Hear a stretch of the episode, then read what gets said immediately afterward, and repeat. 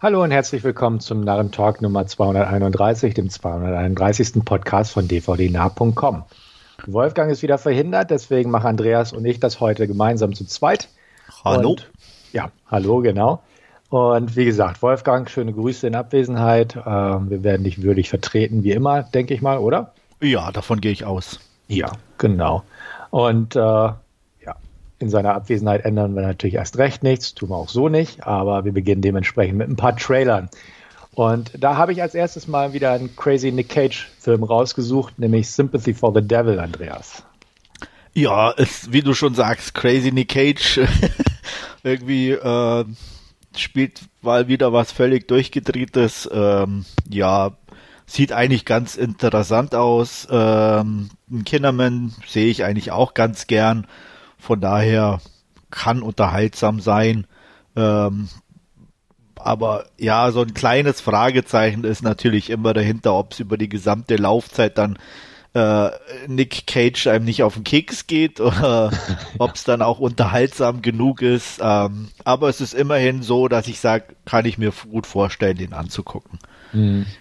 Ja, geht mir genauso. Also ich fand den eigentlich auch ganz nett. Ähm, so dieses Duell zweier Männer. Ähm, natürlich wird es einen Hintergrund haben, der irgendwann an die Oberfläche kommt. Genau. Äh, solche Sachen. Mit ähm, dem natürlich auch irgendwo, äh, wie wirkt er, ne? Das kann natürlich genau. dann auch gut sein, aber es kann auch damit dann halt voll in die Hose gehen, wenn es uninteressant ist und man ist ja jetzt auch die Frage, Sympathy for the Devil, ist jetzt ne, Nick Cage tatsächlich menschlich oder nicht? Vielleicht auch noch, spielt da noch eine übernatürliche Komponente eventuell eine Rolle.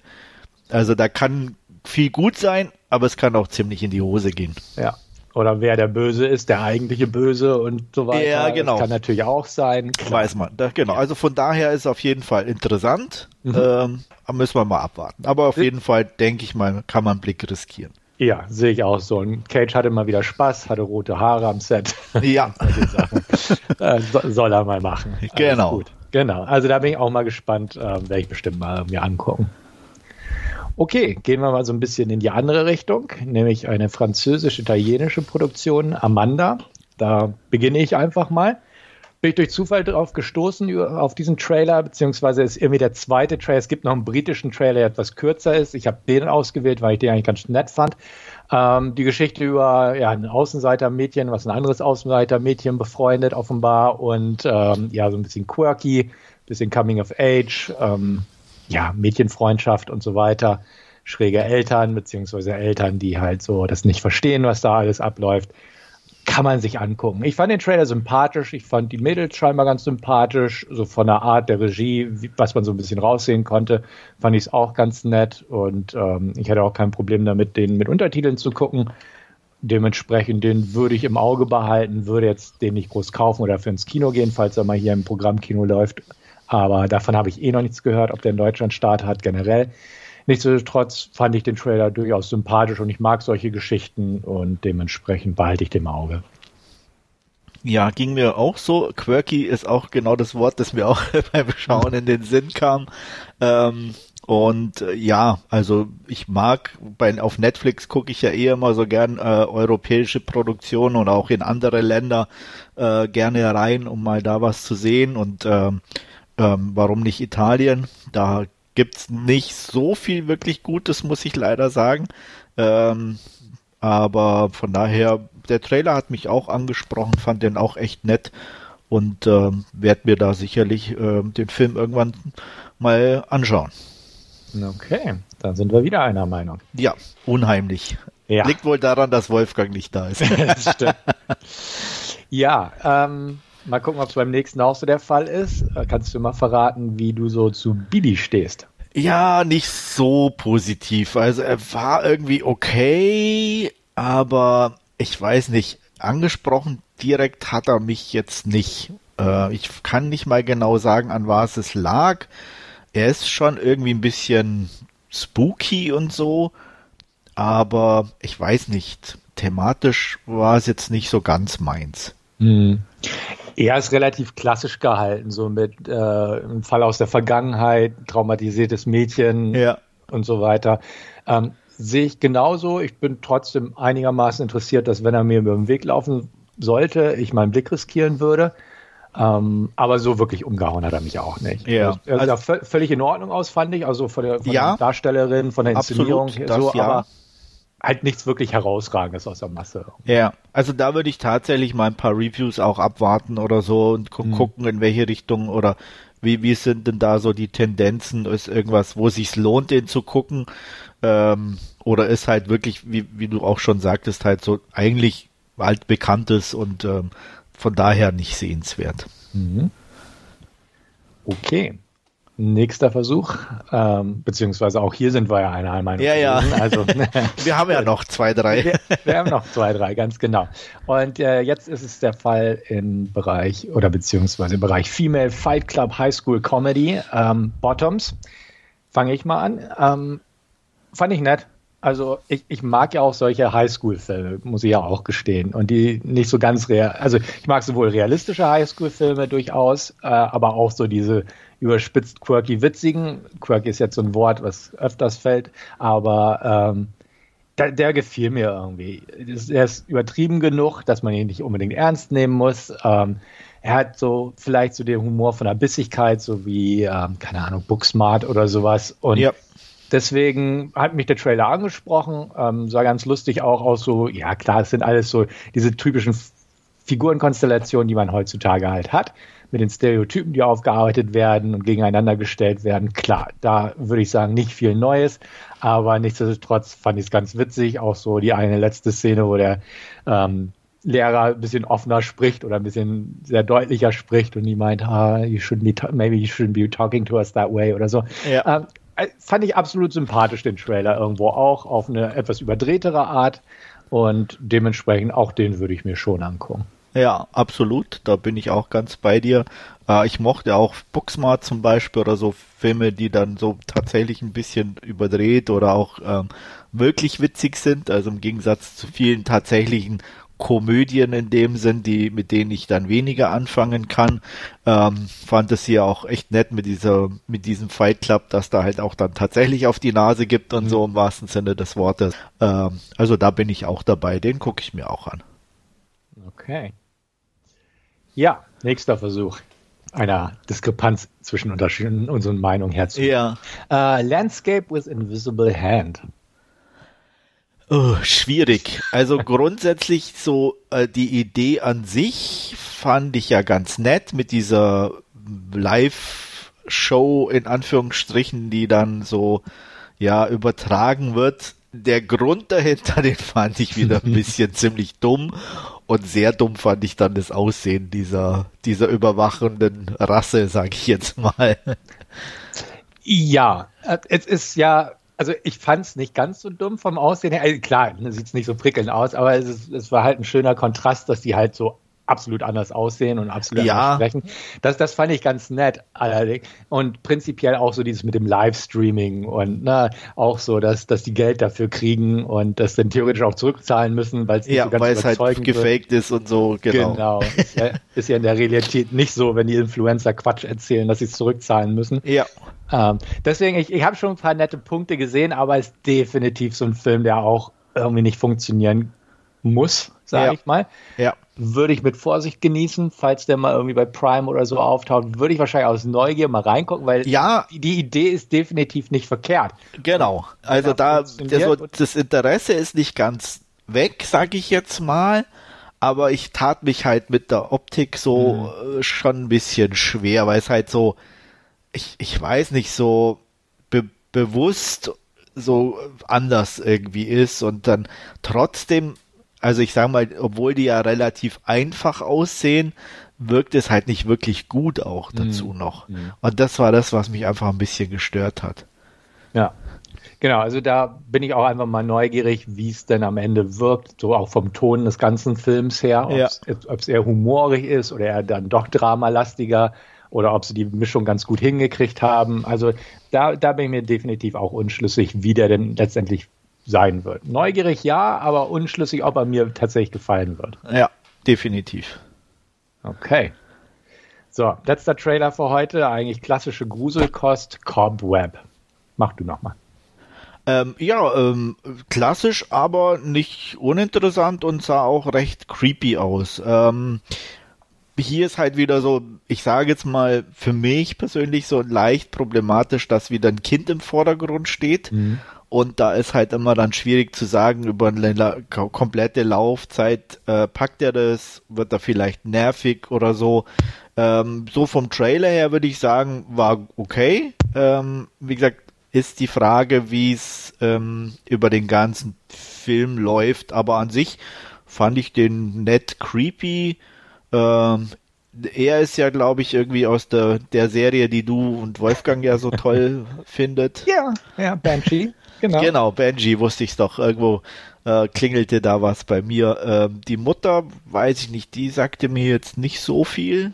Die, die hat äh, unter anderem bei True Blood mitgespielt, bei Cloverfield und ah, okay. ähm, diese Stephen King-Serie. Ah, Cloverfield, okay. Ja. Daher kenne ich sie dann. Ja. Okay, gut. Und ich glaube auch bei diesem Magier-Film war sie auch dabei der, und, und den mit ähm, ja, mit Jesse Eisenberg und so. Da gab es ja auch zwei Teile, die unfassbar. Ach, dieses You ja. Don't See Me oder wie Ja, genau. ne? Okay, mhm. alles klar. Right, ja, ähm, ja äh, von daher, also ich kannte sie irgendwoher, wusste aber jetzt nicht mehr genau woher. Ja. Also von daher, wie gesagt, ja, kann ich mir gut vorstellen, den zu gucken. Ja. Der Regisseur hat vorher die Serie auf Netflix gemacht, Marianne, die ich nicht geguckt habe. Habe ich auch nicht geguckt. gesehen? Auch nein, okay. nein. Ja. Ähm, das, das, ich, das Serien bin ich immer so eh so, ne? Da muss ich weiß, drauf. aber hätte sein können, dass du die irgendwie mitgenommen Nein. hast. Ähm, ist dadurch mal wieder bei mir auf dem Radar gelandet. Es ist eine französische Serie, also ja. ähm, auch eine Gruselserie, könnte ich mir durchaus mal angucken. Hat wohl auch nur acht Folgen und ähm, hat mich so ein bisschen neugierig gemacht. Denn den Trailer mochte ich auch. Ähm, ich fand den auch auf klassische Weise ganz, ganz nett von der Optik her. Wie du selbst sagst, klar, ein Kind in der Hauptrolle ist immer so, ja, kann funktionieren oder auch weniger. Ähm, ich habe tatsächlich auch mal nach der Laufzeit bewusst geguckt. Der geht mit Abspann 88 Minuten. Also Was schon kurz, wieder gut ist, ja. Kurz und bündig, würde ich auch sagen. Das ist auch zu dem Vorteil, denke ich mal. Und dementsprechend auch den, ja, ich mag Anthony Starr und auch Lizzie Kaplan mochte ich eigentlich ganz gern bislang. Dementsprechend spricht da eigentlich nichts gegen. Und ja, entscheidend war halt auch, wie gesagt, der Trailer funktioniert auch so von den creepy Momenten her. Ja. Wirkt nicht zu abgegriffen alles. Und ähm, ja, würde ich mir angucken. Nicht im Kino, aber zu Hause. Nein, aber genau. Heimkino auf jeden Fall. Ja. Okay. Guti. Dann haben wir unsere Trailer durch und ja. weitermachen mit Filmschnipseln oder Last Scene. Ja, bei mir ist eher schnipselig. Ähm, ich gehe nur relativ kurz auf bestimmte Sachen ein. Ähm, anfangen möchte ich mit ähm, einem Kinobesuch. Ich war tatsächlich mal wieder im Kino mhm. äh, mit, mit der ganzen Familie und zwar haben wir uns Spider-Man Across the Spider-Verse angeguckt. Ähm, ich werde jetzt nicht so auf die Story eingehen, weil, was ich verraten kann, A, er baut auf auf dem ersten, also man sollte den gesehen haben. Äh, B, ähm, was viele vielleicht nicht wissen, er hört tatsächlich mitten in der Story mit einem Cliffhanger auf. ähm, was ich fürs Kino natürlich irgendwie eigentlich tödlich ist. Aber, und jetzt kommt das große Aber, er ist einfach verdammt gut. Ähm, also ich mochte den ersten schon oder mag den ersten, der auch wirklich super Ideen hat, toll umgesetzt ist, eine gute Idee hat, äh, einen schönen Humor, einen leichten, also da, der wirklich gut ist, der so, so auch ein, ein, ein gutes Feeling bringt und auch eine gute Einführung in die, in die Geschichte. Und der hier setzt tatsächlich nochmal eine Schippe obendrauf. Alleine von der Kreativität her, was die da reingepackt haben, ist es an sich eine Pflichtveranstaltung fürs Kino. Sound, äh, visuelles, also da kommt so viel zusammen. Von daher kann ich echt, wer sich da nur am entferntesten dafür interessiert, empfehlen, ins Kino zu gehen, trotz Cliffhanger. Und äh, ich freue mich auf die Heimkino-Releases äh, in, in 4K und äh, ich, wenn der irgendwo dann mal schnell im Angebot hoffentlich irgendwo ist, weil 30 Euro sind für mich immer ein bisschen viel für eine 4K-Scheibe. Aber wenn er einer einigermaßen bezahlbar ist, wird der sofort gekauft. Ähm, ich habe jetzt nur in Anführungsstrichen ähm, wie dem ersten hier auch vier von fünf beziehungsweise acht von zehn Punkten gegeben. Einfach aus zwei Gründen. A, wegen dem Cliffhanger. Ich hoffe halt mit im Zuge mit dem dritten Teil, dass es dann ein rundes Bild gibt und dass ich ihn auf Deutsch gesehen habe. Ähm, da lasse ich mir gerne immer noch ein bisschen Platz, wie es dann im Original aussieht. Wobei ich auch ganz klar sagen muss, die deutsche Synchro ist echt gut. Ähm, also da äh, gibt es eigentlich keine Abstriche, aber ich finde es halt immer schöner, das Original dann zu sehen. Also von daher hier vier von fünf oder acht von zehn. Aber sehr gute. Ja, das klingt natürlich alles ganz gut. Und tatsächlich hatte ich auch den Trailer letztens vor Renfield im Kino gesehen und dachte, sieht auch super aus. Ich habe den ersten Teil jetzt noch nicht gesehen, deswegen kommt ein Kinobesuch für mich auch gerade nicht in Frage. Würde ich wahrscheinlich eh nicht machen. Aber ich bin jetzt auch durch die positiven Stimmen nicht nur von dir neugierig geworden, mir auf jeden Fall mal den ersten anzugucken, wenn er rauskommt, den zweiten und dann, wenn es mir gefallen sollte, natürlich auch den dritten Teil, der wohl nächstes Jahr rauskommt. Genau, habe ich ja. auch gelesen, dass der irgendwie Ende nächsten Jahres dann in die Kinos kommt. Mhm. Was ich schade finde, weil es echt eine lange Zeit ist und auch mein Sohn war echt frustriert, war so lange warten. Aber gut, ja. manchmal ist es halt so. Ja, stell dir vor, du bist Avatar-Fan, wie lange? Ja, genau. Ja, also genau, ich bin neugierig und ähm, wie gesagt, sah eigentlich ganz gut aus. Ich bin ja definitiv nicht so der Marvel-Gucker, aber das sah. Ja, das ist auch nicht wirklich so, Marvel. Also das weiß. kannst du nicht vergleichen. Also das ist tatsächlich äh, wirklich kreative Köpfe, äh, die da was sich dabei gedacht haben und sich echt ausgetobt haben. Und ähm, alleine deswegen macht's Spaß. Ja. Und es ist nicht das MCU von Kevin nee, Feige. Genau. Nein, nein. Und mhm. das, diese ganzen Klischees, die da irgendwie im MCU sind, tauchen hier wirklich nur sporadisch auf, weil es halt, natürlich, es ist Spider-Man, ne? Also so dieses, ja. Äh, seine, seine Probleme oder so, die gehen ja nicht weg. Aber es ist halt nicht der klassische Spider-Man, ist ja Miles Morales, mhm. äh, so alternatives Universum und viel mehr Universen und verschiedene Spider-Man und so. Also von daher ist das Ganze schon an sich auch ein bisschen interessanter. Genau, das ist ja auch so ein Multiversums-Dingens. Absolut. Ja. Haben die für die verschiedenen Multiversen unterschiedliche Zeichentrickstile gewählt oder ist der das relativ konstant? Nee, also es gibt auch tatsächlich unterschiedliche Zeichenstile. Jetzt mhm. mehr im zweiten als im ersten. Im ersten war es mehr so, dass es tatsächlich wirklich komplett verschiedene Spider-Man an sich gab. Also du hast zum Beispiel einen Spider-Man, der so ein ne, ne Mädchen ist mit einem Kampfroboter, so, also okay. anime-mäßig ein bisschen ja. so. Also, ne, und jetzt hier in dem zweiten ist es dann tatsächlich mehr so, dass du wirklich verschiedene Animationsstile hast, äh, die verdeutlichen, aus, dass diese Spider-Mans tatsächlich auch aus verschieden aussehenden Welten kommen. Mhm. Das war im ersten noch nicht so, da haben sie sich hier für den zweiten das aufgehoben, sozusagen. Okay. Weil das finde ich auch recht interessant eigentlich. Absolut. Also der, die haben als Beispiel haben sie da so einen, ich sage jetzt mal so einen britischen Spider-Man-Punk. Okay der schon ziemlich cool alleine ist und dann auch noch in einem anderen Animationsstil ist und äh, das kommt ganz gut rüber. Also für, für meinen Geschmack. Mhm. Ist natürlich auch immer Geschmackssache, sowas, wie man sowas sieht, ne? Jeder, der so der klassische Spider-Man-Fan ist in dem Sinne oder halt nur dieses normale Animationsding mag, der wird da vielleicht ein bisschen oder findet es überladen vielleicht. Das kann natürlich auch sein. Mhm. Ja, also wie gesagt, bin neugierig und werde dem Hause sowie dem ersten auch meine Chance einräumen. Sehr gut. Mhm. Ähm, dann habe ich angeguckt, weil ich musste.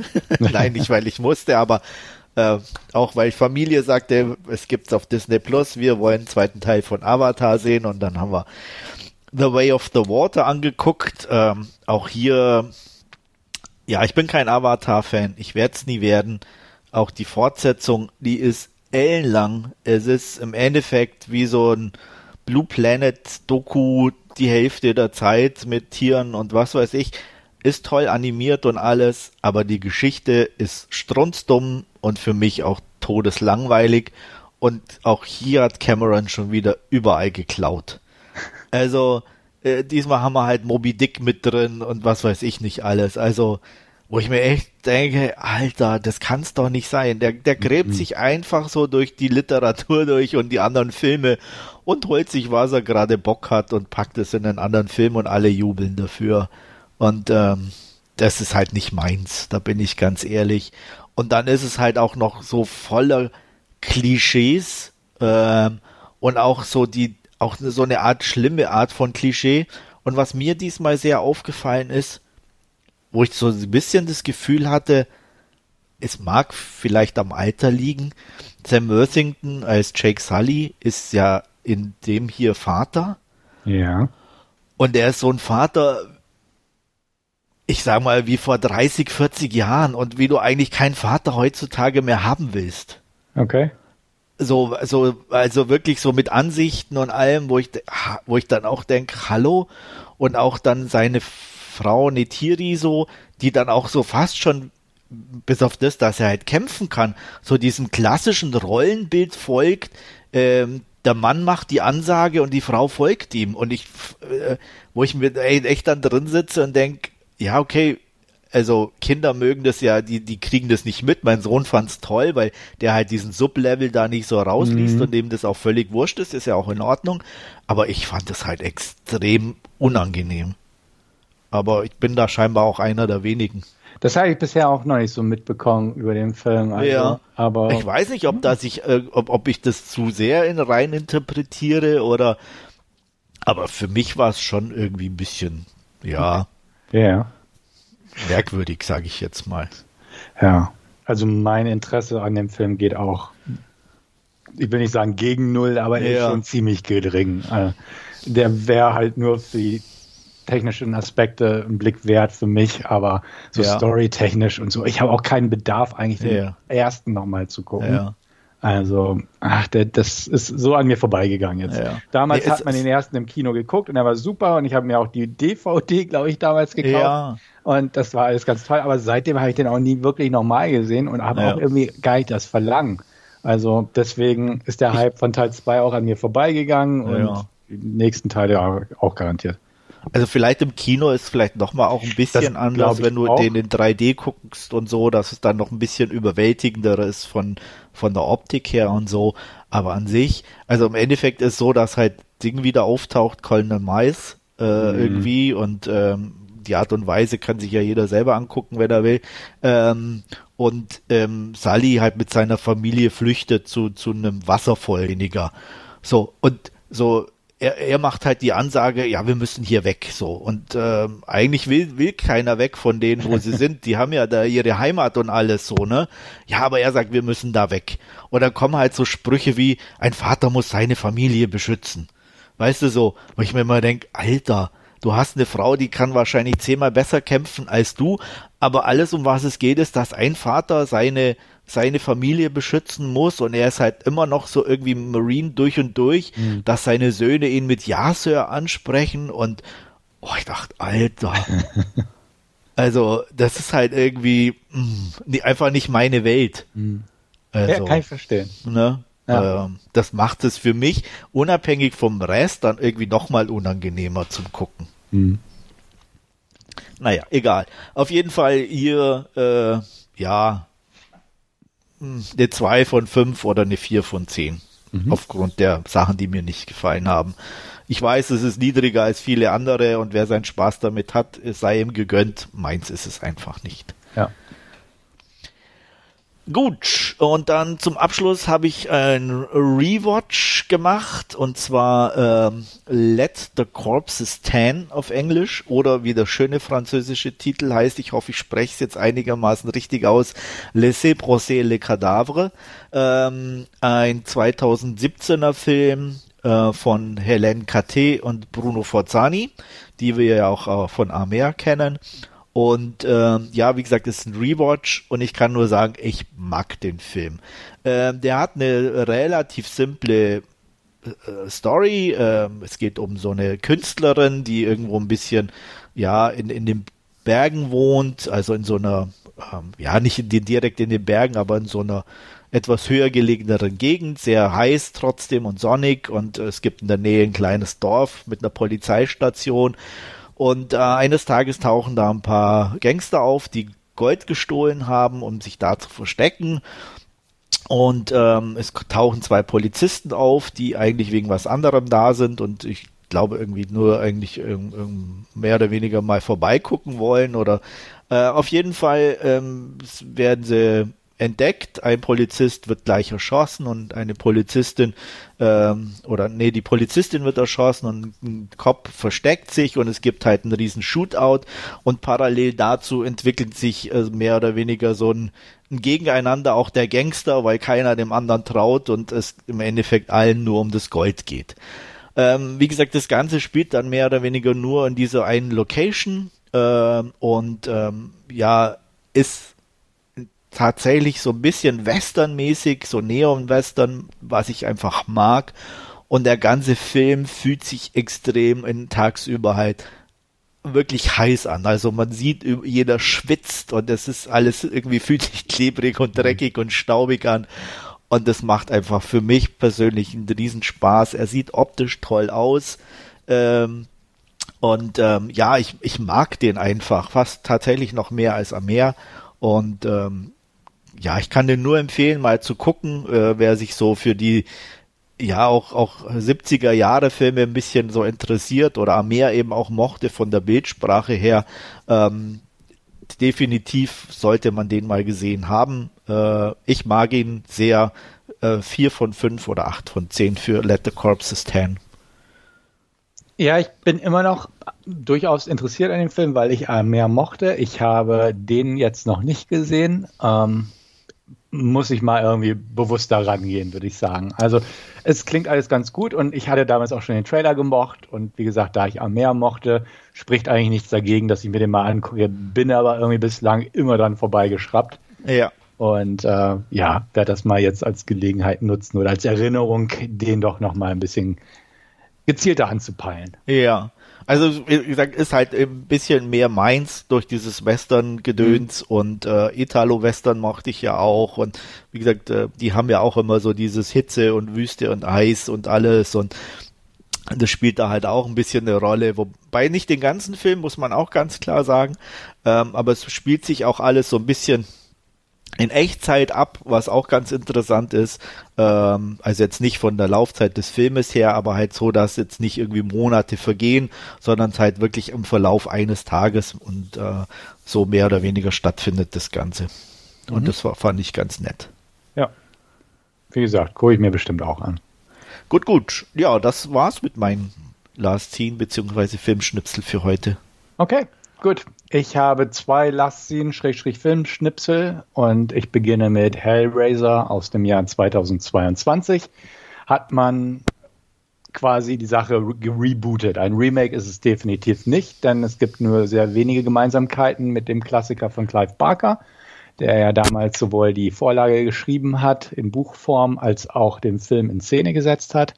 Ähm, Dazwischen kamen insgesamt, glaube ich, zehn Teile, soweit ich weiß, plus jetzt diesen hier.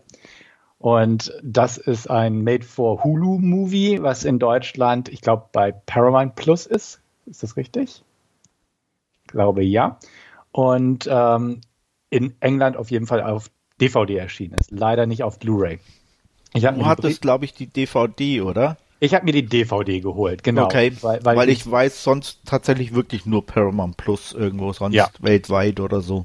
Ja, Hulu in den USA. Ja, gut, aber halt, ich sage jetzt mal Streaming. Okay. Ne? So, mhm. also den einzigen Release, den ich tatsächlich mitbekommen habe, war die DVD in UK. Richtig, genau. Und das ist das auch, was ich jetzt im Regal stehen habe, die DVD. Genau, neben den Blu-rays von den anderen Teilen, so ungefähr. Und gut, aber zurück zur Sache. Ähm, David Bruckner hat dieses Reboot gedreht. Ähm, mit verfasst am Drehbuch hat auch unter anderem David Escoyer, der viele Comic-Verfilmungen gemacht hat, von denen auch nicht jede gut war, aber der durchaus ein erfahrener Drehbuchautor ist. Und in diesem Film geht alles, wie gesagt, ein bisschen anders. Es ist, ähm, die Hauptfigur ist Riley, gespielt von Odessa Asion.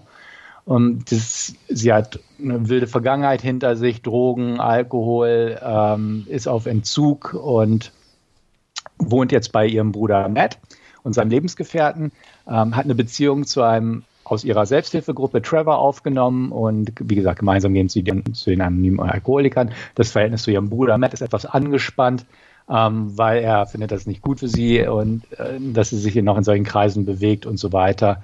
Und ähm, gemeinsam ist es auch tatsächlich so, dass ne, es irgendwann zu einem Streit kommt, wo sie sich mal wieder zoffen über Trevor unter anderem. Und dann ähm, ziehen Riley und Trevor auch eines Abends einfach los, um ein bisschen Geld zu verdienen, sprechen sie in einem Lagergebäude ein, das schon lange nicht mehr betreten wurde. Er hat Co äh, den Code, weil er da auch mal Sachen hingebracht hat, auch in sehr zwielichtigen Geschäften, aber dadurch weiß er, wie er reinkommt. In, in, in dem Lagergebäude ist ein alter Shipping-Container, den brechen sie auf und in dem Shipping-Container ist ein Safe.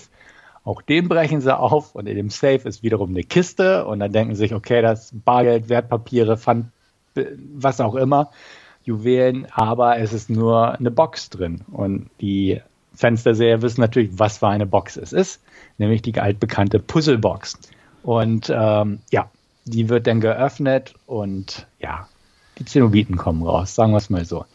Ähm, das Ganze ist auch noch in so eine Rahmengeschichte eingebettet. Da geht es um einen Million Millionär, Void, gespielt von Goran Vincic. Ähm, der hat das am Anfang im Prolog auch schon aufgemacht mit der Hilfe eines ja unwissenden armseligen Leidtragenden, sagen wir es mal so. Ähm, denn er ist Okkultsammler gewesen und ja, alles geht da im Prolog irgendwann den Bach runter, sage ich mal, für ihn und die Party, die er da im Nebenraum schmeißt und seitdem ist er auch nie wieder gesehen worden. Und um der Sache auf die Spur zu kommen, was es mit der Box und ähnliches auf sich hat, ähm, gehen Riley, Matt, äh, Trevor und der Lebensgefährte von Matt auch in die Villa die inzwischen relativ verlassen ist, aber noch möbliert und ähnliches und wollen halt auf Spurensuche gehen. Denn es ist nämlich auch so, dass Matt irgendwann verschwindet. Er hilft nämlich seiner Schwester in einer Szene, wo sie relativ benommen auf dem Boden liegt, aber die Box schon geöffnet hat.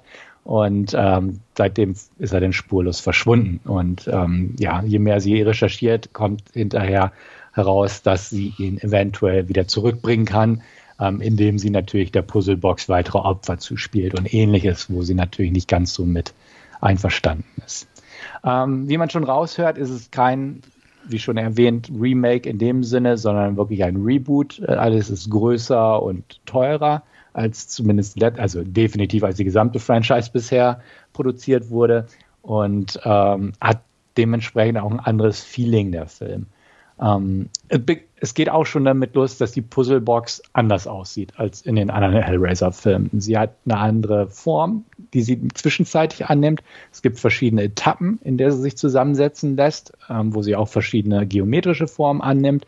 Und ähm, sie hat einen fiesen Stachel, der irgendwann bei einer bestimmten Konstellation rausspringt und denjenigen, der diese Puzzlebox in dem Zeitpunkt bedient, schneidet und mit dem Blut halt etwas in Gang setzt. Das fand ich ganz nett gemacht tatsächlich. Ähm, jede Etappe hat auch eine bestimmte Bedeutung, die auch erläutert wird. Ähm, das finde ich ganz cool gelöst, das Ganze. Letztendlich, ich will nicht sagen, dass mich der Film enttäuscht hat, weil ich glaube ich einfach zu hohe Erwartungen hatte. Er ist, wie gesagt, produktionstechnisch wirklich gut. Er hat eine nette Mischung aus Practical Effects und CGI-Effects.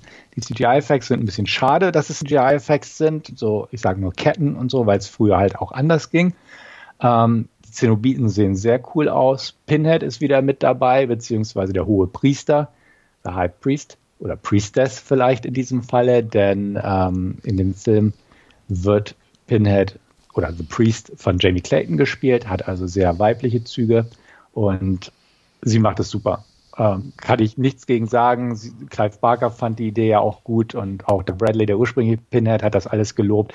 Ähm, das ist kein Punkt für mich, diesen Film zu kritisieren, weil das, das funktioniert in ähm, Comics und auch in einem Buch ist Pinhead auch schon immer ziemlich androgyn gewesen. Deswegen ist da überhaupt kein Grund zur Klage. Ein paar regen sich drüber auf, aber da ist ah ja, die gibt's Wert. immer. Genau, da ist kein Wert drauf zu legen, schon gar nicht in dem Fall, wenn es auch immer hieß, uh, The Priest war schon immer androgyn, also deswegen bitte. Worüber man sich so ein bisschen schon ärgern könnte, sind die menschlichen Protagonisten. ähm, die durch die Bank weg relativ blass sind. Selbst Riley mit ihrer Drogengeschichte und so ähm, und Odessa Azon ähm, als Darstellerin, die durchaus nicht so die übliche 0815-Schönheit ist, ähm, macht mehr durch ihr Aussehen, ihre Art zu spielen ein bisschen was her als von ihrer Charakterzeichnung her, weil die sind einfach relativ uninteressant. Und ähm, ja, Kanonenfutter hätte ich fast gesagt. Das ist so das Problem. Ähm, Goran Vindic ist so der einzige bekannte Name im Cast, würde ich sagen. Der ist ja bei ER und äh, Electra und so damals relativ bekannt geworden. Aber ansonsten relativ unbekannte Besetzung für die Verhältnisse. David Bruckner hat Regie geführt. Der hat zuletzt The Night House gemacht ähm, den ich eigentlich recht gut fand, den ich mir auch gerne nochmal angucken wollte, weil ich hatte den auf Deutsch geguckt und ich wollte schon nochmal einen Rewatch starten. Ähm, aber er ist halt ein fähiger Regisseur, das sieht man dem Film auch an. Er ist gut gemacht, ähm, er hat interessante Ideen, aber er ist halt anders und das äh, Vielleicht muss ich ihn auch mal wieder im halben Jahr mir nochmal angucken, weil ich dann mit anderen Erwartungshaltung angehen kann. Es ist halt zum Beispiel auch ein Punkt, dass der Film viel im Freien spielt. Die anderen Hellraiser-Filme waren relativ in Innenräumen gebunden und so, was so ein bisschen dieses klaustrophobisch Bedrückende verstärkt hat. Hier ist es wirklich, es spielt auf dem Spielplatz, man fährt mit dem Auto hin und her, es ist, gibt einen Wald, eine Szene im Wald und solche Sachen. Das ist, wie gesagt, anders, was auch positiv zu sehen ist, weil man nicht alles wieder in irgendwelchen Hinterhof äh, Gebäuden oder so hätte spielen lassen müssen. Und die Villa ist schön groß und geräumig, hat mich so ein bisschen an den Nachtclub in Teil 3 erinnert, auch mit den Skulpturen, die da rumstanden und so. Aber grundsätzlich hat der Film anderen viel. Und deswegen ist der atmosphärisch nicht ganz so stark wie die alten Filme, was auch irgendwie natürlich nicht zu erwarten war, weil halt viel auch CGI ist, so von den Special Effects her. Es gibt wieder die Szene ähnlich wie im zweiten Teil, dieses große Labyrinth mit dem, mit dem großen äh, ja, Gebilde, was sich da vom Himmel hinab bewegt. Ähm, all das wirkt halt etwas hoch, also nicht nur etwas, es wirkt deutlich hochglanzlastiger als die ursprünglichen zwei Filme. Drei war ja auch schon hochlastiger, bevor es danach wieder in die Directive Video grainy Richtung ging, will ich sagen. Aber ähm, das Ganze halt halt wirklich einen anderen Feel. Und da, da bin ich nicht ganz hundertprozentig mit warm geworden, muss ich offen gestehen. Ähm, was auch auffällig war, ist, dass am Anfang relativ deutlich weggeblendet wurde in bestimmten Gewaltsequenzen, wo man okay. zwar ähm, und ich habe irgendwann festgestellt, dass es eine bewusste Entscheidung war und keine Rating-Entscheidung. Denn am Anfang wird halt immer das so im Hintergrund belassen und rechtzeitig weggeblendet. Und das steigert sich deutlich über den Film. Und es steigert sich wirklich merklich, dass man dann im Finale halt quasi alles rausholt und zeigt. Und man merkt, dass es halt eine Steigerung war und nicht, dass man irgendwie zurückhaltend sein wollte, sondern dass es eine bewusste Entscheidung war, einfach am Anfang weniger zu zeigen und am Ende den Effekt dadurch größer werden zu lassen, indem man da die gewohnten, in, in Anführungsstrichen gewohnten Szenen, wie man aus der Franchise sie kennt, zeigt. Ähm, war aber am Anfang gewöhnungsbedürftig, weil auch da dachte ich, oh nein, hat man sich da bewusst zurückgehalten, einfach um das Rating runterzudrücken oder ne, einfach um es massenkompatibler zu machen fand ich ein bisschen schade. Auch da einfach von der Erwartungshaltung habe ich auch was anderes erwartet, dass man nicht in bestimmten Momenten wegblendet. Und deswegen, ich gebe dem wertungstechnisch eine 6 von 10. Ist definitiv der beste Film seit zwei, wahrscheinlich auch drei, obwohl drei müsste ich mir nochmal angucken. Der war immer so ein Guilty Pleasure bei Genau, wollte gerade sagen, drei ist immer so, halt zumindest aus der Erinnerung, der war einfach lustig, genau. in Anführungsstrichen, ne, so. Richtig, also dementsprechend, sagen wir es mal so, er, er ist auf jeden Fall nah dran an den ersten drei, ähm, im Gegensatz zu allem, was danach kam, sagen wir es mal so. Er kommt nicht an eins und zwei ran. Ich will wahrscheinlich auch sagen, irgendwie wahrscheinlich auch nicht an drei, aber da in der Gegend ist er auf jeden Fall zuvor. Alles danach war deutlich schwächer bis grauenhaft. Ich muss gestehen, Judgment habe ich im Regal stehen. Ähm, das ist der zehnte Teil. Da habe ich mir auch die britische Blu-ray geholt. Den habe ich noch nicht geguckt, aber ich rechne nicht damit, dass er sonderlich gut ist. Ähm, lange Rede, kurzer Sinn, sechs von zehn von mir. Wer Fan der Serie ist oder der Reihe, der Franchise. Der kann sich, sollte sich den irgendwie angucken, nach Möglichkeit, wenn er die Chance dazu hat. Er ist definitiv nicht schlecht. Er ist einfach mal wieder ein gut produzierter Film in einem modernen Stil, was, wie gesagt, Fans der alten zwei Teile, zwei, drei Teile, vielleicht auch den vierten mit drin, einfach vom Stil her etwas absch nicht abschrecken, aber nicht, nicht ganz so treffen könnte. Aber er ist definitiv kein Fehlschlag wie manch anderer Film aus der Franchise. Ähm, ist ein professionell gemachter Film, hat ein paar schräge Szenen drin, so von den Umwandlungen her des Fleisches, sage ich mal. Ähm, auch gerade was mit Void wird und auch geworden ist in der Zwischenzeit, ist schon etwas schräg von der Idee her. Und die Zenobiten sehen schon ganz cool aus, definitiv. Aber ist halt etwas anders und es ist halt nicht so, ich sage mal, als positives Gegenüberstellbeispiel ist es nicht wie Fede Alvarez Evil Dead. Der war auch anders als Tanz der Teufel, aber der hatte einfach Wucht, der, der hat mich so überzeugt. Ja. Der war einfach super. Und der hier ist halt so, ja, eine Mixed, Mixed Bag, sagt man ja so schön. Ja. Und deswegen, ja, nicht, nicht, nicht so ganz, aber definitiv kein schlechter Film. Sechs von zehn so als möglichst objektive Wertung, ohne jetzt irgendwie Fanboy-Gequatsche drin zu haben oder dem unnötig schlecht machen zu wollen. Aber ähm, ja, ist, ist nicht so ganz, wie ich es erhofft hatte, sagen wir es mal so. Okay. Wie ist deine Einstellung dazu oder grundsätzlich zur Franchise? Naja, ähm, also ich kenne die ersten vier. Ähm, eins bis drei sind, wie gesagt, ähm, für mich einfach toll. Wobei drei habe ich jetzt auch schon lange nicht mehr gesehen. Ähm, aber wie du schon sagtest, war halt auch immer einfach eher so die Guilty Pleasure Richtung. Mhm. Eins und zwei sind halt einfach ihr, ihr einfach ihr, ihre Zeit oder oder da als die rauskam so ja jeder für sich auf eine Art ein Brett gewesen, weil es da, sowas gab es bis dahin da nicht in dem Sinne. Und ähm, das war schon ziemlich beeindruckend. Und ähm, vier war, glaube ich, dann so der Beginn des Abstiegs. Mhm. Den hatte ich, glaube ich, noch geguckt.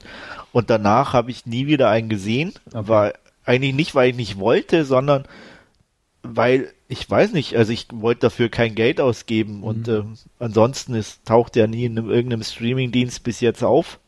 Äh, ich glaube, jetzt sind sie alle mehr oder weniger bei Paramount, bis auf ein oder so vielleicht okay. oder zwei. Ja. Ähm, und ähm, aber ich weiß nicht, ob ich da, selbst wenn sie jetzt verfügbar wären, da noch einen gucken würde.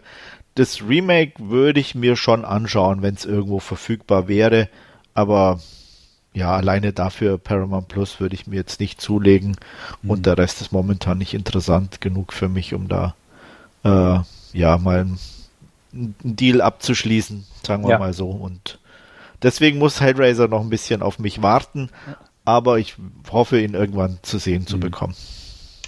Wie gesagt, er ist definitiv kein schlechter Film und ich würde auch sagen, wenn du die alten, also die Direct-to-Video-Dinger nicht geguckt hast, musst du sie auch nicht gucken, weil ich glaube, fast jeder davon war eh ein ursprünglich anderes Drehbuch, was umgeschrieben wurde und mit Pinhead nur so am Rande als Nebenfigur oder Erzähler. Ähm, ja, der fünfte ist von Scott Derrickson, der ist noch recht interessant, konzeptionell, ist aber auch halt so ein einfaches B-Movie und ja. Es schließt einfach nicht dran an. Vier war wenigstens äh, ja so, ein, so, so ein Failure, wo Ambitionen hintersteckten. Ja, zu große der war Ambition. noch so, auch wenn er nicht wirklich gut war, aber irgendwie interessant noch. Genau. Zumindest. Mit den drei Zeitebenen und so. Ja. Klar hatte man nicht das Budget, um das zu stemmen und Nein. Pinhead im Weltall. Äh, okay, aber ja, ja, aber wie gesagt, zumindest war noch eine Idee und Ambition Richtig. dahinter. Ne? Also was den anderen, glaube ich, dann, ich habe die zwar nicht gesehen, aber mhm. was man so mitbekommen hat, einfach völlig abgeht. Größtenteils definitiv, ja. Also deswegen hast du da auch nichts verpasst, muss ich sagen.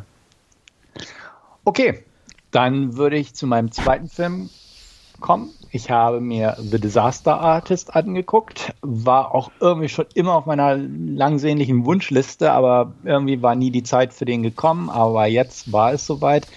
The Disaster Artist von und mit James Franco erzählt die Geschichte von Greg Sestero und Tommy Wiseau, gespielt von den beiden Brüdern James und Dave Franco in dem Fall. Greg Sestero ist halt äh, ein junger Mann, der unbedingt bekannt werden möchte in Hollywood und ähm, hat aber Probleme mit der Selbstsicherheit und trifft bei einer Schauspielschulveranstaltung, ähm, wo er auch kritisiert wird dafür, dass er einfach nicht aus sich rauskommt, auf Tommy Wiseau, der 200-prozentig auf der Bühne über sich hinauswächst und hinauskommt, aber einfach dermaßen drüber ist, dass es auch schon wieder furchtbar ist. Nichtsdestotrotz fühlt er sich inspiriert, wie er das bloß geschafft hat, so aus sich rauszukommen und die beiden kommen ins Gespräch, werden Freunde, ähm, ziehen zusammen nach Hollywood, weil Tommy da auch eine Wohnung hat. Ursprünglich waren sie in San Francisco und wollen halt richtig Karriere machen. Und ähm, das funktioniert alles nicht so ganz, denn ähm, ja, Greg ist halt so, ja, Probleme mit Selbstsicherheit, so vom Aussehen her zwar ganz gut aussehen, aber doch irgendwo blass. Und ähm, Tommy ist einfach, er sieht sich so als, als den typischen amerikanischen Helden, aber er hat halt einen fiesen Akzent äh, und jeder sagt halt, er sieht aus wie Dracula oder Frankenstein von der Art her. Und er sagt, behauptet auch, er kommt aus New Orleans, aber hat halt einen klar osteuropäischen Akzent und ähnliches. Und irgendwie funktioniert es bei beiden nicht. Und ja, dann so aus dem Gespräch heraus, so Mensch, irgendwie Hollywood will uns nicht, ach ja, müssen, eigentlich müssten wir einfach unseren eigenen Film machen. So ein Gespräch auf dem Dach ihres Wohngebäudes äh, führt einfach dazu, dass Tommy sagt, ja, machen wir, okay, ich schreibe uns was. Und ähm, das Budget hat er auch zusammen. Und es stellt sich irgendwie mehr raus, dass es mehrere Millionen Dollar sind. Und keiner weiß, woher Tommy das Geld hat. Und er schreibt das Drehbuch, er führt Regie, er heuert Leute an, egal was es kostet. Und will halt den Film realisieren, den er geschrieben hat, sein Opus Magnum mit dem Titel The Room. Und die Dreharbeiten sind schon eine Katastrophe für sich, weil einfach Tommy sich selbst überschätzt und einfach nicht, nicht sonderlich talentiert ist und das Drehbuch grauenhaft ist und der Film grauenhaft wird und so. Aber es ist halt so eine Geschichte. Und ähm, das Beste dran ist einfach, es ist eine wahre Geschichte. Tommy Wiseau gibt es wirklich und das Ganze gab es auch relativ sehr deutlich so, wie es hier erzählt wird. Und es ist einfach eine, eine schräge Geschichte, die der Film auch wirklich gut und schräg rüberbringt. Und ähm, er funktioniert einfach. Es ist kein, kein Klassiker in dem Sinne, aber es ist wirklich so eine, eine einfach ein Traum verfolgen Geschichte, so ein bisschen inspirational. Es ist eine wahre Geschichte über einen der schlechtesten Filme, die es gibt. Die aber, der Film hat aber bis heute Kultstatus und ist immer noch in Screen Midnight Screenings zu sehen in den USA und sowas. Und es ist einfach irgendwie ein netter Film, der auch das Dramatische nicht vernachlässigt, das Ganze mit Humor anreichert. Es ist einfach schräg, es ist ein Hommage irgendwie an alles Mögliche. Und es ist auch sehr schön gemacht, dass die Szenen, wo The Room gedreht wird, auch wirklich fast eins zu eins wie im Film The Room sind. Ähm, das kann man auch im Abspann sehen, wo die Szenen sich äh, gegenübergestellt wurden. Und also da ist einfach viel reingeflossen. Tommy Wiseau hat auch bei dem Film als Berater mitgemacht. Ähm, der basiert auf einem Roman, den auch Greg Sestero mitverfasst hat, über seine Erlebnisse damals. Und ähm, weist auch diverse bekannte Schauspieler in Nebenrollen aus, was dem Film halt auch viel zugute kommt. Da sind wirklich sympathische Schauspieler dabei.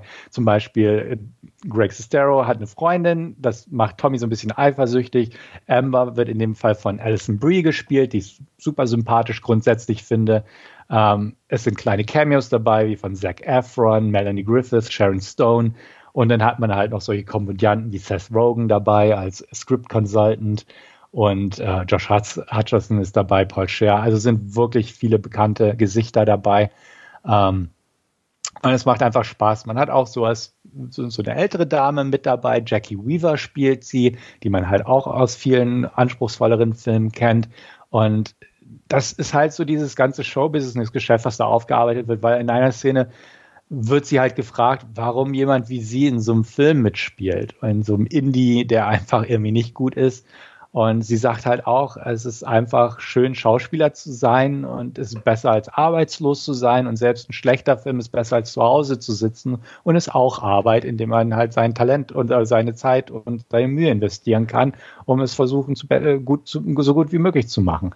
Und deswegen, dass das, da funktioniert der Film einfach auf mehreren Ebenen natürlich ist Tommy Wiseau eine schräge Figur, auch im wahren Leben und macht sich der Film auch irgendwie über ihn lustig. Andererseits ist auch dieses tragisch-komische deutlich bei ihm. Es gibt eine Szene am Ende, die so semi-realistisch ist, wo einfach The Disaster Artist, äh, beziehungsweise, Entschuldigung, The Room seine Uraufführung hat in einem Kino, das Tommy selbst angemietet hat und wo die Reaktion halt einfach sehr grausam ist und sich das aber im Laufe des Films halt hin zu schallendem Gelächter wandelt. Und das soll so ein bisschen transportieren, dass The Room einfach an sich grauenhaft schlechter Film ist, aber über die Zeit halt einfach als Good Bad Movie totale Reputation gewonnen hat und da dafür gefeiert wird irgendwo. Und äh, wie gesagt, das trifft der Film sehr gut, transportiert das sehr gut, ist, äh, ist halt eigentlich eine nette Geschichte. Ähm, ja, mir, mir hat es gefallen. Wie gesagt, ist kein Überfliegerfilm, geht auch 140 Minuten, ähm, ist Quatsch, eine Stunde 40 Minuten, sorry. Und ist dementsprechend auch vom, von der Lauflänge her völlig in Ordnung für einen Film dieser Art und ähm, wusste mir durchaus zu gefallen. Ich gebe dem Film 7 von 10. Ich fand ihn gut gemacht, also solide in Szene gesetzt. Äh, man hat die Szenen wiedererkannt und ähm, ähnliches. Ich habe The Room auch nicht geguckt, einfach als Hintergrundmaterial. Ich habe schon diverse Auszüge mir auf YouTube angeguckt, als damals Disaster Artist rauskam. Dann musste ich mich natürlich informieren, was es mit The Room und so auf sich hat und mir diverse Sachen auf YouTube angeguckt. Kann jeder mal reingucken. Da sind die besten, in Anführungsstrichen, besten, schlechtesten Szenen drin und die sind schon wirklich schlecht. Äh, aber wie gesagt, das bringt der Film auch gut rüber. Und ähm, wer sich für sowas interessiert, halt so ne, biografische Geschichten, auch wenn man Tommy Wiseau nicht kennt, ähm, Komödien, Dramödien, ähm, man kann es in Hollywood zu was bringen, auch selbst wenn es kein Erfolg ist, aber ein persönlicher Erfolg. Solche Geschichten ist der Film durchaus was für einen. Ist er was für dich? Ja, gute Frage. Ist er was für mich? Hm. Ich glaube nicht. Okay weil, also The Room habe ich auch nie gesehen. Ähm, ich habe auch wie du ein paar Ausschnitte mal gesehen und fand es einfach schlecht, mhm. aber nicht schlecht so, dass ich sage, könnte ich mir, ich, ich finde sowas einfach dann nur schlecht. und ähm, ich mag oder ich fand auch den Typen nie interessant irgendwie, um mir jetzt da so einen Film über ihn anzugucken. Ähm, ich weiß, er hat diesen Film gemacht. Ich weiß, der Film wird äh, teilweise sehr gemocht aufgrund seiner dilettantischen Machart. Aber das ist jetzt für mich kein Grund, irgendwie da äh, seine Geschichte mit anzugucken mhm. oder so, oder dass mich die da großartig interessieren würde. Und ich bin jetzt auch kein riesen Franco-Fan, dass ich da mir deswegen den Film angucken müsste. Okay. Gut, dann bin ich soweit durch. Okay dann können wir zu unserer Hauptreview kommen und ja. wir besprechen heute äh, Stillwater äh, und mit schönem deutschen Untertitel natürlich ohne geht's nicht gegen jeden Verdacht. Mhm. Warum auch immer dieser Titel, aber gut. Äh, Worum geht's? Es geht um Bill Baker, ehemaliger Bohrarbeiter aus Stillwater, Oklahoma, der nach Frankreich reist. Dort sitzt seine Tochter Allison im Gefängnis. Die soll angeblich oder tatsächlich halt laut französischem Gericht äh, ihre Freundin umgebracht haben, sitzt deswegen schon seit, ich glaube, vier Jahren oder so ein, hat noch weitere vier bis fünf Jahre vor sich. Ähm, als ihr Vater dort ist, steckt sie ihm einen Zettel zu, dass ähm, den sie, den er seiner Anwältin oder ihrer Anwältin geben soll.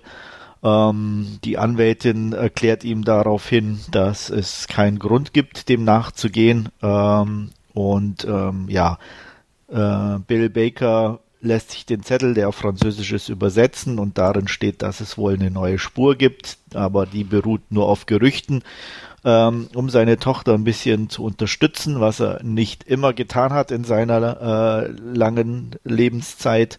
Ähm, ja, macht er sich selbst daran, ähm, diese Geschichte vielleicht zu einem guten Ende zu bringen er freundet sich dabei mit ähm, einer äh, Französin an und deren kleinen Tochter und ähm, verbringt die Zeit mit denen, während er parallel eben versucht ähm, herauszufinden, ob seine Tochter nicht vielleicht doch unschuldig ist, äh, woran er fest glaubt. Ja, so viel zur Inhaltsangabe zu Stillwater.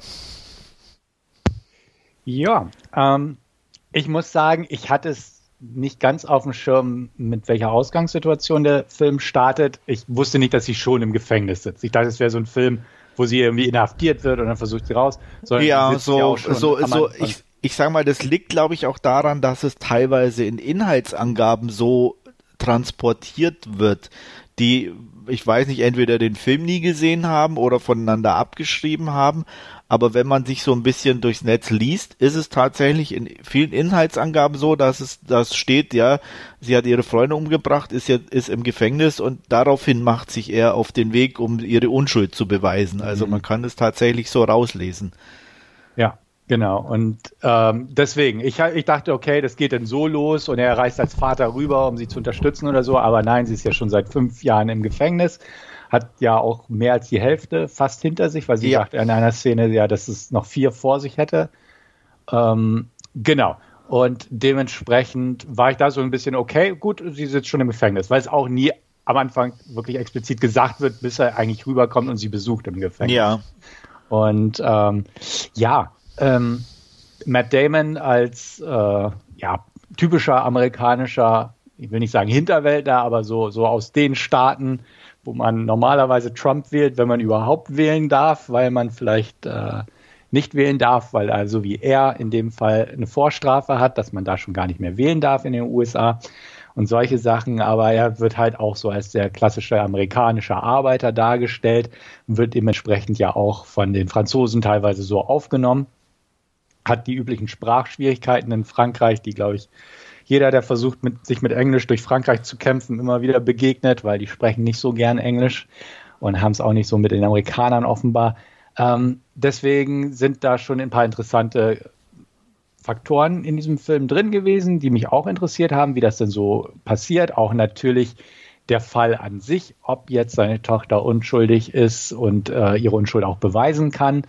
Ähm, aber es war halt nicht so ein packender Thriller in dem Sinne, sondern spielte ja auch mehr auf der Drama-Ebene äh, von der Art, wie er sich dann mit ähm, ja, der Französin und ihrer Tochter versteht und da quasi eine neue, in Anführungsstriche, neue Familie aufbaut, die auch besser funktionieren nach Möglichkeit sollte, wie er vorher äh, im Familienverhältnis mit zu seiner Tochter, seiner richtigen Tochter stand und ähnliches.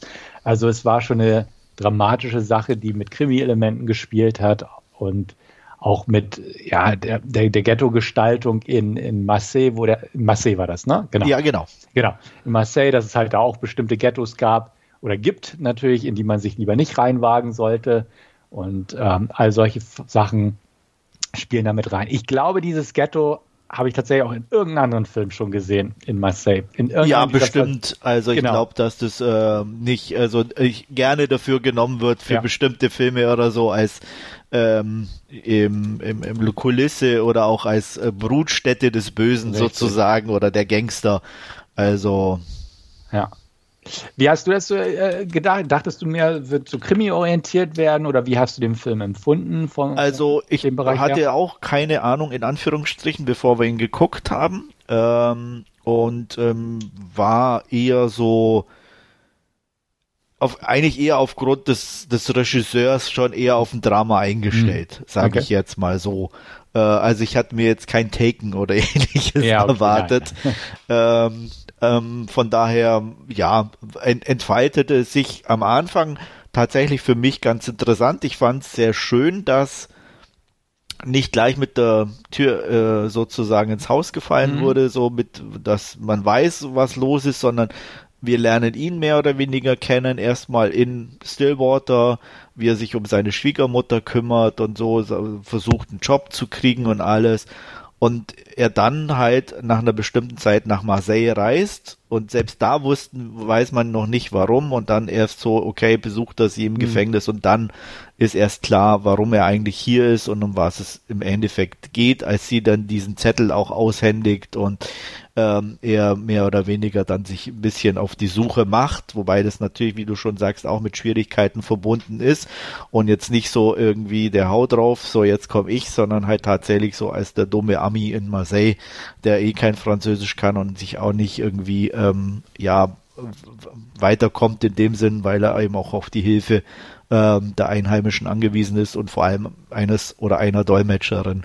Mhm. Und ähm, ja, das macht ja dann diese Virginie, seine äh, Bekannte, die er da kennenlernt, die dann ja nach und nach so zu einem Anlaufspunkt wird, nicht nur äh, von ihrer Wohnung her, sondern auch als Mensch und da ja sich auch diese Beziehung daraus entwickelt, äh, sehr spät auch muss man auch klar sagen. Also ist jetzt auch nicht so, dass das irgendwie gleich so, oh, wir fühlen uns angezogen mhm. und äh, landen gleich in der Kiste, sondern das dauert alles seine Zeit.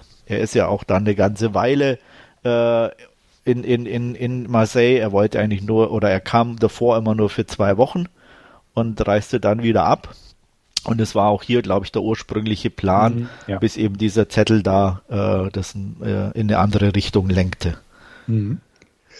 Genau. Und er selbst wird ja auch als, also von der Darstellung von ihm als Amerikaner fand ich es auch recht interessant, einfach von der Art her, weil es ist ja auch so, so ein bisschen ambivalent ist. Also nicht nur ein bisschen, finde ich. Also er ist eigentlich so dieser typische Amerikaner, der, ne, jetzt, jetzt muss das funktionieren und wir müssen es machen und wenn nicht, dann mache ich es alleine so ungefähr. Ja. Aber dann, dass er natürlich auch Hilfe braucht, um ne, zu übersetzen und ähnliches. Und auch natürlich, obwohl er da auch so dieses Draufgängerische hat und natürlich für seine Tochter kämpfen will und, und natürlich auch zu jeder Gelegenheit eigentlich betet zu Gott, ne, am, äh, im Knast, äh, am Essenstisch und so weiter. So dieses typisch amerikanische. Aber er selbst sieht sich ja auch so, sagt ja, er ist ein bisschen einfach gestrickt und so von der Art her. Und ja, das, das fand ich eigentlich ganz interessant für, für einen amerikanischen Regisseur, das so zu drehen. Auch so, dass so, ne, wie ich schon erwähnt habe, dass er natürlich gefragt wird, hast du nach, hast du für Trump gewählt, weil er so wirkt wie jemand, der für Trump gewählt hätte. Ja. Und ähm, ja, hat natürlich auch sein, sein ähm, militärisches Abzeichen auf, äh, auf dem Arm tätowiert und den amerikanischen Eagle und war, war im Dienst und sowas. Also ist eigentlich so die typische amerikanische Figur, aber dann doch halt auch, wie er sich um die kümmert, die Familie, das kleine Mädchen, auch tatsächlich auch ein bisschen versucht, ein paar Brocken Französisch zu lernen und so und auch da einen Job annimmt und so. Das fand ich eigentlich gut gemacht und ich fand es auch von Matt Damon gut dargestellt, auf jeden Fall. Absolut, ähm, ja, ähm, das muss man sagen, darstellerisch und ich fand auch so von der von der Erzählstruktur mhm. das ganz ähm, interessant. Ähm, hat, hat mich auch, sage ich mal, relativ gut äh, unterhalten in, in, in bestimmten Bereichen und, und über eine bestimmte Laufzeit. Ähm, es fing dann aber, muss ich um das auch ganz klar zu sagen oder auch nicht zu sehr jetzt zu loben, in Anführungsstrichen, weil dafür war er mir nicht gut genug und äh, einer der Gründe war, fand ich persönlich, dass es mir halt teilweise ein bisschen zu, ich will jetzt nicht sagen zu dumm war von den Ideen her oder bestimmten Sachen, aber irgendwie nicht, nicht, nicht konsequent oder intelligent genug. Mhm. Ähm, ähm, das, das fing so mit, mit so Sachen an, die, die, was ich halt so nicht nachvollziehen konnte. Klar, er ist sehr religiös, aber er hat im Endeffekt auch jedem seiner Tochter, Virginie, egal wem, dieses Religiöse aufgezwungen. So. Und ja. äh, was ich dann irgendwie nicht nachvollziehen kann, ist, oder nicht, nicht, es hat auch jeder mit sich machen lassen. Und das fand ich ein bisschen merkwürdig, dass da niemand gesagt hat, ey, du, schön für dich, aber ich bin nicht so, ne? Mhm. Weil jeder hat irgendwie das Gesicht verzogen oder sich drüber gelächelt oder sonst was, aber jeder hat mitgemacht und ich mache nichts mit, was nicht meins ist, sage ich jetzt mhm. mal, auch für ihn nicht oder wie auch immer. Also vielleicht noch seine Tochter, da würde ich sagen, okay, äh, dass die mit ihm betet im Knast, äh, ich sage mal, die Hoffnung stirbt zuletzt, da macht man wahrscheinlich das auch noch. Aber gerade Virginie, die jetzt nicht sehr den sehr religiösen Eindruck gemacht hat und ja auch gerade irgendwie in da als, als äh, sie zum Essen dann oder so zusammensaßen oder auch für ihre Tochter, hätte ich auch gesagt, hey, also mh. Hm.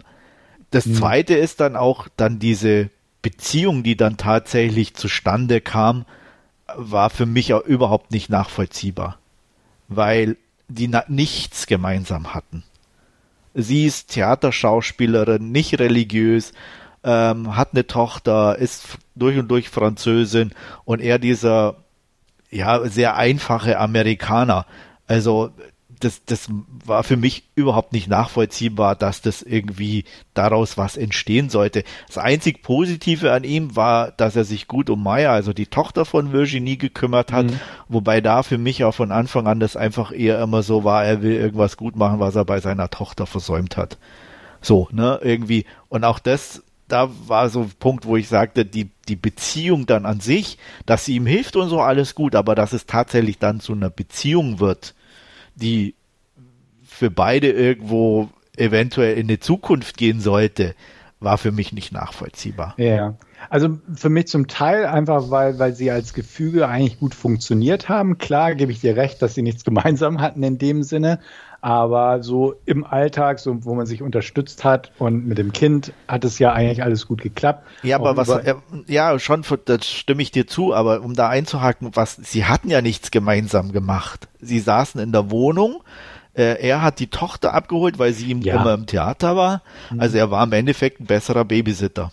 Ja, okay, gut, gebe ich dir recht. Weißt ja. du? Und ja. er war einmal im Theater, hat null verstanden, was da abging. Alleine von der Sprachbarriere her hat er auch keinen Zugang zu so, was ja okay ist. Mhm. Aber äh, alleine dadurch, also ähm, ich sag mal, man muss nicht alles gemeinsam haben in der Beziehung. Das, ich sag mal, ich finde es persönlich immer sogar besser, wenn man Interessen hat, die voneinander abweichen, um mal auch mal was für sich zu machen aber die hatten ja gar nichts gemeinsam. Ja, ja. Weißt du? Und ich sage jetzt mal, die hatten ja nicht mal den Sex gemeinsam, mhm. in Anführungsstrichen, weil selbst das war ihm ja irgendwie unangenehm, äh, das, alleine darüber zu reden. Mhm. Weißt du, so irgendwie ja, am Tisch und durch seine, seine religiöse Art oder so. Und das fand ich dann alles ein bisschen sehr weit hergeholt. Mhm. Ja. Ja. Und für den Fall an sich, also für den Fall um die Tochter, hat sich der Film ja jetzt nicht übermäßig interessiert, kann man nee, ja auch sagen. Null. Genau. Also deswegen, es war mehr so auf der Drama-Ebene das Ganze und so dieses Zwischenmenschliche und das andere war so ein bisschen nebenbei. Ja. Und ähm, deswegen, also ein Thriller oder ein Krimi in dem Sinne ist es definitiv nicht, sondern Nein. halt auch, er hat, er hat die dramatischen Szenen drin, klar, da auch die Vater-Tochter-Beziehung und so alles Mögliche. Uh, aber das gebe ich dir recht, das mit der Beziehung, okay, ja, aber an sich hat für mich vieles durchaus funktioniert, da so ein bisschen. Äh, vom Zwischenmenschlichen her. Also auch viel bis zu dem Punkt der Beziehung sagst ja auch, das ist alles nachvollziehbar ja, gewesen. Ja, ab bis dahin alles gut. Mhm. Also das war definitiv, dass er dann arbeitet und versucht da was zu machen und so. Äh, auch das hier und und so. Ähm, ich fand auch teilweise von von bestimmten Ideen oder Aussagen immer ganz interessant. Auch zum Beispiel, als das erste Mal da in dieses Viertel oder fahren, um das anzugucken, mhm. da dieses Kaliste oder glaube ich hieß es oder so ähnlich. Ähm, dass er dann sagt, dass sie sagt, nee, wir können da jetzt nicht rein und er das natürlich gleich wieder auf sein Aussehen bezieht, ja. also dass er weiß ist und sie dann sagt, nee, es liegt, es ist nur, dass du bist, also wir sind nicht von dem Viertel, ja. Ne, ja. sondern dass eigentlich, wenn du da bist, ist es egal, ob du jetzt Araber bist oder weiß bist oder du musst nur von da sein. Mhm. Ne? Also und das hat, dass er das gar auch nicht verstanden hat, sondern für ihn auch wirklich nur dieses äh, ja, Schwarz-Weiß-Denken, sage ich jetzt mal, existiert und nicht da, wo man ist oder in welcher, ich sage jetzt mal, äh, Lebens, äh, ob man jetzt äh, eher einfaches Leben hat oder ne, so in, in so einem Banlieue aufwächst oder halt in den eher nobleren Vierteln, dass das einfach ein Riesenunterschied ist. Ja. Ähm, und äh, das fand, so die Sachen fand, fand ich eigentlich ganz gut. Fand ich auch, genau.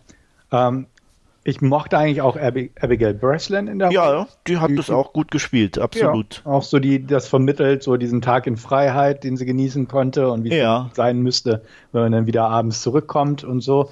Das, das fand ich auch gut gemacht. Also grundsätzlich hatte ich mit den Schauspielern überhaupt keine Probleme in dem Film. Nee, äh, ähm, darstellerisch war alles von, auch die Tochter Maya die war, Tochter, war absolut. sympathisch und nett und Virginie war gut. Also von daher, ähm, Matt Damon hat eine gute Rolle ge gespielt. Also das, das passte alles. Auch die Optik fand ich äh, absolut in Ordnung. Ähm, ne, da vom, vom, von den Bildern her war das ja, echt schön ja. gefilmt. Äh, nicht überdreht und nichts, keine Spielereien oder so, aber einfach an, angenehm anzugucken, ähm, definitiv in Ordnung. Ähm, was ich dann halt sagen muss, zum Ende hin hat er mich komplett verloren. Mhm, Weil okay. da war es dann für mich so, wie hieß dieser andere Film äh, mit, oh, wo, auch jemand so, so ein Typi dann entführt und festsetzt. Ähm, der wird, dem, dem, mögen auch ganz viele, aber ich nicht. Äh, meinst, du jetzt, meinst nicht Prisoners, oder? Doch, Prisoners, ja, genau. Prisoners. Ah, okay. Ja, genau. Mhm.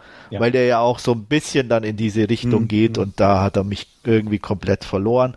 Ähm, allein schon die Szene im, uh, im Stadion. Mhm. Ne, das ist so die, die, die Chance, dass das tatsächlich passiert. Ja, das ist das Erste. Das Zweite ist, er hat Maya dabei. Ja. Und es ist alles plötzlich egal. Ich so. dachte ja fast, er wird sie da allein sitzen lassen. Ja, habe ich ja im, am Anfang auch gedacht, dass sie jetzt irgendwo da mittendrin ist und er ist weg. Genau, so, das hatte ich auch erst gedacht. Gleich ne? wieder und dann ja. verliert er sie natürlich im Trubel. Das genau. haben sie ja zum Glück nicht gemacht. Nein, aber der Rest ist auch nicht viel besser. No, so, ne? Also das, ähm, und ähm, wie gesagt, auch das, wo es dann hingeht und, und so. Ähm, und da war auch so der Punkt, oder eigentlich schon davor, wo ähm, wo sie, ähm, die Tochter, äh, äh, äh, Allison, äh, wie mhm. heißt sie doch Allison, ähm, bei ihm, also an diesem Tag ist sie ja mit, mit Bill, ihrem Vater, bei Virginie zum Essen. Ja. Und er ist ja dann, glaube ich, mal draußen und dann äh, unterhalten die beiden sich ja und dann sagt die Tochter, also Alison ja auch zu Virginie so, ähm, ja, ähm, ihr Vater ist und sie auch, sind ja beide so Fuck-Ups, also ja, die ja. verkacken im Endeffekt alles so. Mhm. Und ab da war eigentlich klar, wo es hingeht, weil das, allein diese Aus, dieser, dieser Satz, wenn du den so an so einer Situation in einem Film im Dialog unterbringst, weißt du als Zuseher, dass es in die Richtung mhm. geht. Und sowas mag ich irgendwie nicht. Das finde ich kacke. Irgendwie, warum muss ich, ne, selbst wenn es so ist, warum muss ich das sagen? Das ist immer irgendwie so, ich weiß nicht, für die ganz Dummen oder warum kann man sich's nicht einfach entwickeln lassen? Mhm. Und von daher war mir schon klar, okay, ähm, wenn sie das über ihren Vater sagt, dann weiß, weiß man, er wird die ähm, die Beziehung verkacken. Und wenn sie das auch sagt, dann ist sie vielleicht nicht ganz so unschuldig, ja. wie sie tut. Ja, ne, das, war so irgendwie der, der eine Satz, der hat da für mich persönlich echt viel rausgenommen von der Dramatik und all. Hm. Ja. Ja, zwischendurch musste ich auch kurz an den Amanda Knox-Fall so ein bisschen denken. So. Ja, der ist ja auch Grundlage, was ich gelesen habe. Ich ja, ist das so? Okay. Ist so, ist okay. so, ja, tatsächlich. Ja. Also okay, wird irgendwo, irgendwo hatte ich es gelesen, dass sie tatsächlich irgendwie sich davon inspiriert okay, fühlen. Okay, gut, das, okay, dann würde es ja passen. Also das ja. war ich tatsächlich, wie gesagt, ich habe den Film nicht wirklich mehr auf dem Schirm gehabt, bis wir ja. den jetzt für einen Podcast ausgesucht haben. Deswegen habe ich mich da auch nicht weiter schlau gemacht. Aber okay, dann würde es ja passen. Klar, die, die Fälle sind anders gelagert und, und auch Italien und hier ist in Frankreich. Aber okay, dann, dann wird es ja passen, ja. dass man sich daran hat inspirieren lassen definitiv. Nee, ja, die, die das Drehbuch da irgendwie zu, also da war, glaube ich, Tom McCarthy, der Regisseur, auch irgendwie beteiligt und so mhm. was weiß ich, ich weiß nicht, ob es stimmt, aber so wurde es zumindest irgendwo geschrieben, dass sie sich da haben vom okay. Fall Amanda ja. Knox inspirieren lassen. Wird ja dann auch passen, also das Absolut. würde ich dann sehen können. Ja. Klar. Ja. Nee, und grundsätzlich fand ich auch so, so von der Stimmung her, also auch so von, von dem Lokalkolorit, das ganz gut dargestellt, sowohl in Frankreich als auch so dieses ländliche USA-Leben, da mit dem Ölfeld und den ja. Hurricane-Aufräumarbeiten und so. Also unglamourös in dem Sinne, äh, wie solche, ja, solche Ortschaften halt sind oder solche, ja. solche Teile des Landes und auch so die, die Stadt an sich, da Marseille, wurde halt auch nicht so als super schön dargestellt. Ähm, klar, mit der Natur und so außerhalb. Und das fand ich auch also ganz, ganz nett gemacht. Und ja, ich meine, der, der McCartney ist ja auch ein fähiger Regisseur, kann man ja auch nicht anders sagen. Dafür ist er, also dadurch, dass ich Spotlight zum Beispiel so gern mochte, war der Film halt auch nicht so ganz an die Erwartung vielleicht rangekommen für mich. Ja, ja, also ich denke mal, Spotlight ist einfach ein Ausreißer für ihn momentan noch zumindest. Weil die anderen Filme, die er gemacht hat, jetzt ja auch jetzt nicht so ja, äh, übermäßig. Ja. Weil die waren alle solide, so das, was ich gesehen habe, glaube mhm. ich, soweit ich mich erinnern kann.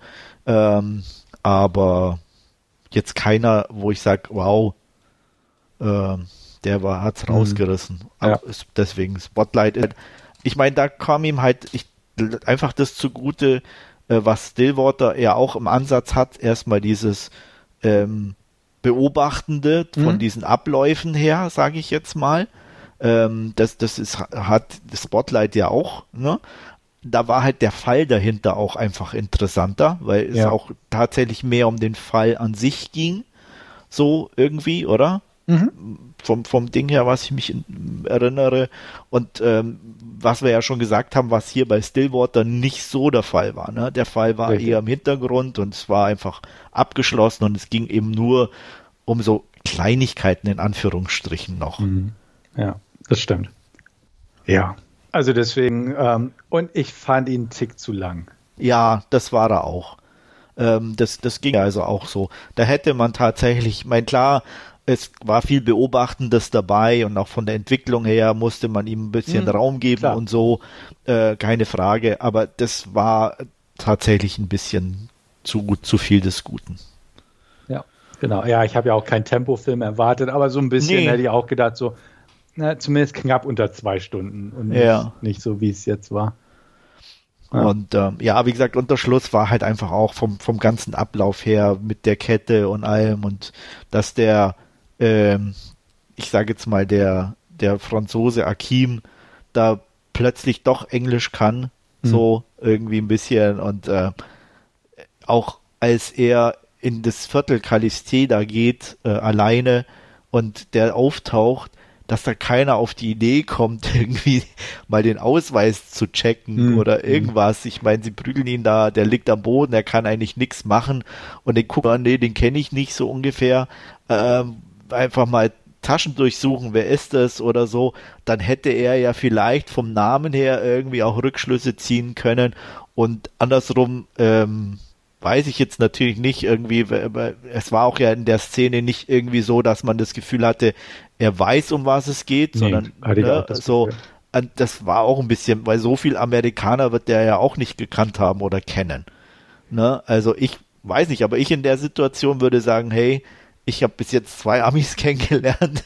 ähm, vielleicht könnten die ja tatsächlich was miteinander zu tun haben, so irgendwie. Äh, mhm. ne, so, aber gut. Ja.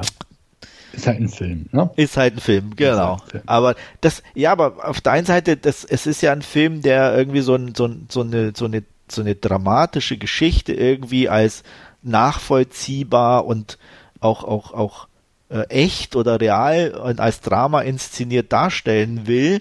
Und dann stört mich da sowas halt mehr wie beim, ich sage jetzt mal beim dummen Actionfilm ja, oder natürlich klar. Ne, so, weil, weil wo ich sag, da ein bisschen fein, mehr Feinheiten oder sich ein bisschen mehr Gedanken gemacht oder so, ähm, wäre das ja irgendwie viel, viel besser nachvollziehbar gewesen. Hm. Was, ich weiß nicht, ob du mir das erklären kannst, was ich zum Beispiel völlig verpasst habe, ähm, warum die Polizei plötzlich bei ihm auftauchte. Muss ich auch gestehen, hatte ich nicht so auf dem Schirm.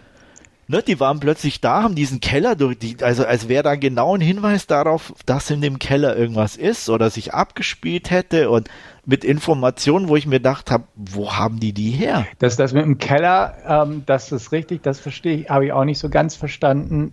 Vielleicht also ich nehme mal an, Sie werden einfach zwei und zwei zusammengezählt haben, dass der eine halt vermisst gemeldet wurde und dass er ja da auf der Suche nach ihm war. Ähm, Aber woher wusste das die Polizei, weißt du, so, ähm, dass er das ist? So, dass ja. die natürlich irgendwo vielleicht eine Info haben, da wird einer vermisst, so, okay. Und dass die dann, ja, da war irgendein Ami, der da irgendwie nach ihm gefragt hat, aber es gibt ja auch in Marseille bestimmt mehr als ein Amerikaner. So, irgendwie, ne? Das, das mhm. war so für mich auch so ein Punkt, wo ich sage, das konnte ich nicht mir mir nicht erklären oder nachvollziehen, was was das wie wie das so zustande kam. Ja, ja, das stimmt. Also ich habe es mir jetzt einfach so erklärt. Wahrscheinlich haben sie so irgendwie das. Ja, möglich, aber es wird halt nicht thematisiert. Nee, ne? Wo, da ist der Film schon so lange und da hätte ja auch ein zwei Sätze genügt, so von wegen ja, wir haben äh, äh, eine Vermisstenmeldung, mhm. äh, haben recherchiert und haben sie auf dem Überwachungsvideo gesehen. Weißt du irgendwas so in diese Richtung. Ja. Aber es wird ja nicht, die stehen da sagen, hey du hast einen Keller, wann warst du, geh, geh mal in den Keller, mach uns den Keller auf. So. Mhm. Ja, das stimmt, das stimmt. Ähm, und das so Kleinigkeiten haben da, haben, wo ich sage, die waren halt dann, haben zum Ende leider zugenommen. Die erste Hälfte fand ich tatsächlich gut gemacht und auch interessant. In der zweiten hat er mich echt ein bisschen verloren. Mhm. Okay. Ja. Ja, wie würdest du den im Ganzen denn bewerten? Ähm, interessant, solide gemacht. Äh, wie gesagt, in der zweiten Hälfte ein bisschen merkwürdige Entscheidungen und, und, und, und Sachen, die mich äh, gestört haben, die ich nicht so ganz nachvollziehen konnte. Äh, Mixed Feelings, wie es so schön mhm. heißt. Mhm. Ähm, ja, irgendwo zwischen fünf und sechs, wenn ich ihm, ja, wenn ich mich entscheiden müsste, dann aufgrund der soliden Machart eine knappe sechs. Ja, ich würde ihm eine glatte 6 geben. Ich fand, fand ihn, wie gesagt, völlig in Ordnung. Ich habe die Punkte jetzt beim Sehen nicht so deutlich gesehen wie du. Also klar, wenn man jetzt darüber spricht, woher die Polizei das wusste, richtig. Aber so gestern beim Gucken ist es mir irgendwie aufgefallen, aber ich habe es mir so, ja, als, als Filmlogik einfach weggedacht. Ja, natürlich, klar, aber es klar. ist vielleicht Nitpicking meinerseits, aber, aber stimmt, wie gesagt, es, es ist mir auch aufgefallen. Also dementsprechend nur, ich dachte auch, ja, gut.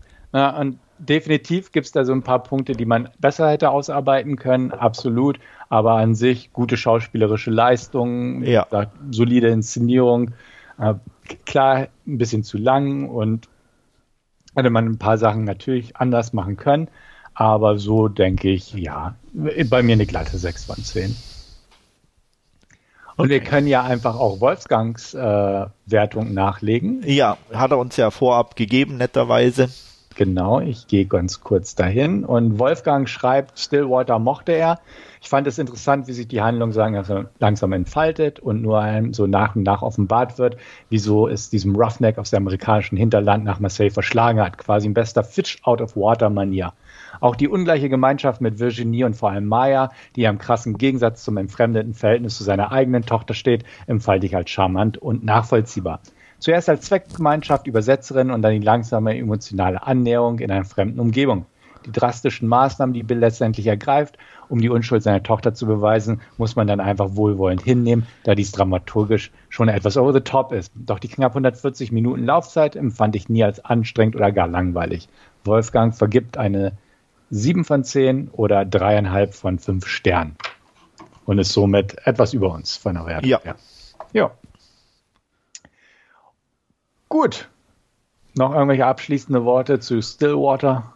Nee, ähm, ich hätte mir vielleicht jetzt nicht ausgesucht, in Anführungsstrichen, wenn ich ihn so mal gesehen hätte irgendwo so, ähm, aber als Vorschlag oder als mal im, im Rahmen des Podcastes definitiv interessant und äh, ja, ist immer ja auch gut, wenn man mal Filme dann sieht, die man sich vielleicht sonst nicht angeguckt hätte. Absolut. Also wie gesagt, war auch bei mir definitiv nicht irgendwie groß oben auf meiner Watchlist oder meiner Must-See-List. Ähm, aber diese, ja, man konnte die Gelegenheit gut nutzen für den Podcast. Wir konnten drüber sprechen, hatten auch was zu berichten und dementsprechend passt das schon.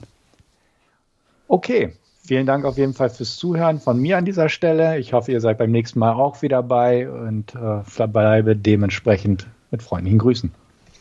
Auch von mir vielen Dank fürs Zuhören. Bis bald, euer Andreas und tschüss.